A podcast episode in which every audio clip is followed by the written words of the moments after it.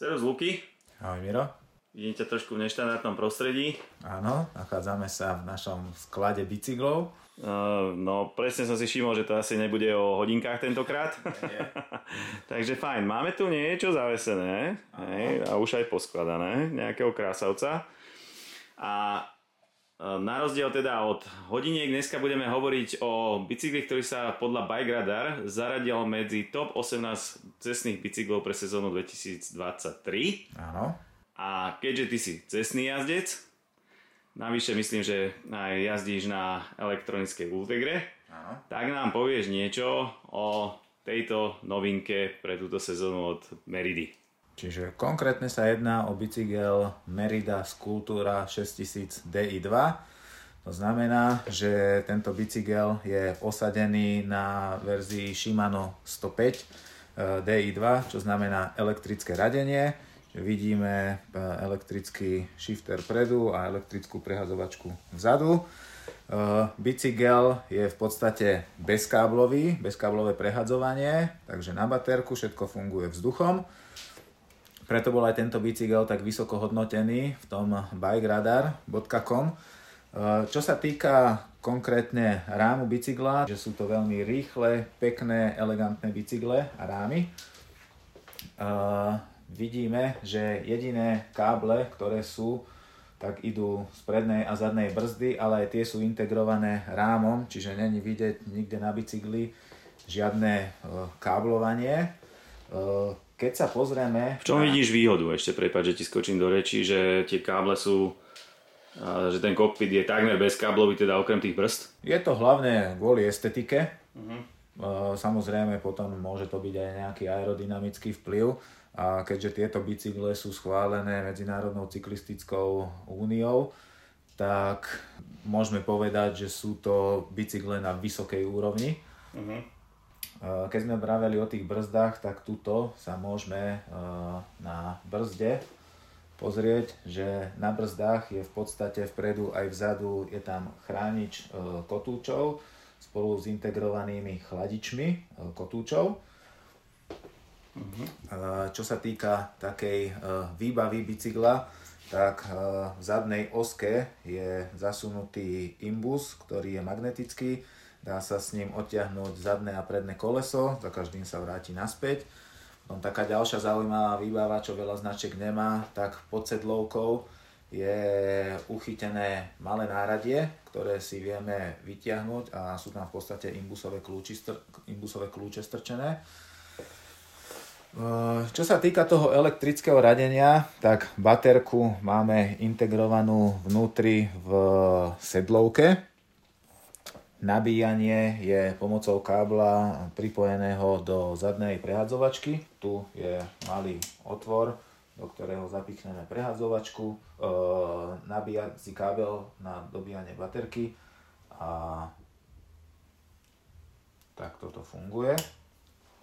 Čo sa týka uh, radenia, tak na bicykli je osadená 12 rýchlostná kazeta. Keďže je to elektrika, tak 105 pri elektrike má 12 rýchlostnú kazetu, pri neelektrickej verzii manuálnej je 11 rýchlostná kazeta. Dobre, pokiaľ ide ale o kolesa, tak nepovedal by som, že toto sú karbony? Správne, bicykel je osadený na hliníkových grafikoch a na hliníkových grafikoch sú nahodené pneumatiky Continental, je to šírka 28 mm, ale rám, veľkosť tohto rámu e, znesie aj e, šírku plášťov 32 mm, není problém, kvôli komfortu jazdy, keby chcel náhodou niekto prehodiť. Luky, ešte otázočka k tomu elektrickému radeniu. A, ako som spomínal v úvode, tak ty sám používaš elektrickú Ultegru. Áno. Toto je 105, ale ide mi skôr o ten princíp toho radenia. Vidíš nejaké, alebo aké sú výhody hej? a možno či je tam aj nejaká nevýhoda? No, výhody sú hlavne pri tomto modeli bezkáblového, hlavne prvý je estetický, že mm. nevidíš žiadne káble rozhádzané alebo vedené niekde inakade, čiže je to vedené vzduchom signál. Ďalšia výhoda je, že ako náhle stlačím gombík elektrický tu na boku, tak mm. mám hneď prehodené. Čiže nečakám na to, kým sa lanko napne a prehodí mi prevod, ale to radenie je fakt veľmi rýchle. Uh-huh. A niekoho to môže až zaskočiť, aké to býva rýchle.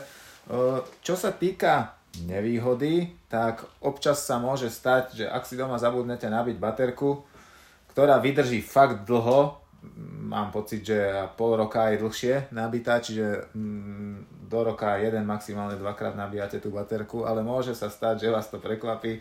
Keď máte vybitú baterku, tak si v tom prípade neprehodíte prevod. Čo spravíš, keď si 20 km od domu? No, buď sa narobíš, alebo niekomu zavoláš. Ne, nemá to tendenciu akože hodiť sa ešte akože úplne núdzový, núdzovo do nejakého prevodu, ktorý ty dokážeš Áno, ho, hodí sa menší prevod Aha. a vtedy v podstate neviete prehodiť uh, na veľkú pílu, uh-huh. takže viac sa našlapete, čiže preto hovorím, buď sa narobíte. Ale alebo... taxík nemusíš volať. Dobre, ešte vieme, že eh, Merida má dve akoby také cestný, uh, línie cestných bicyklov a to je práve táto skultúra a reakto, ktoré je ešte Aha. také možno zvučnejšie. V čom je ten podstatný rozdiel?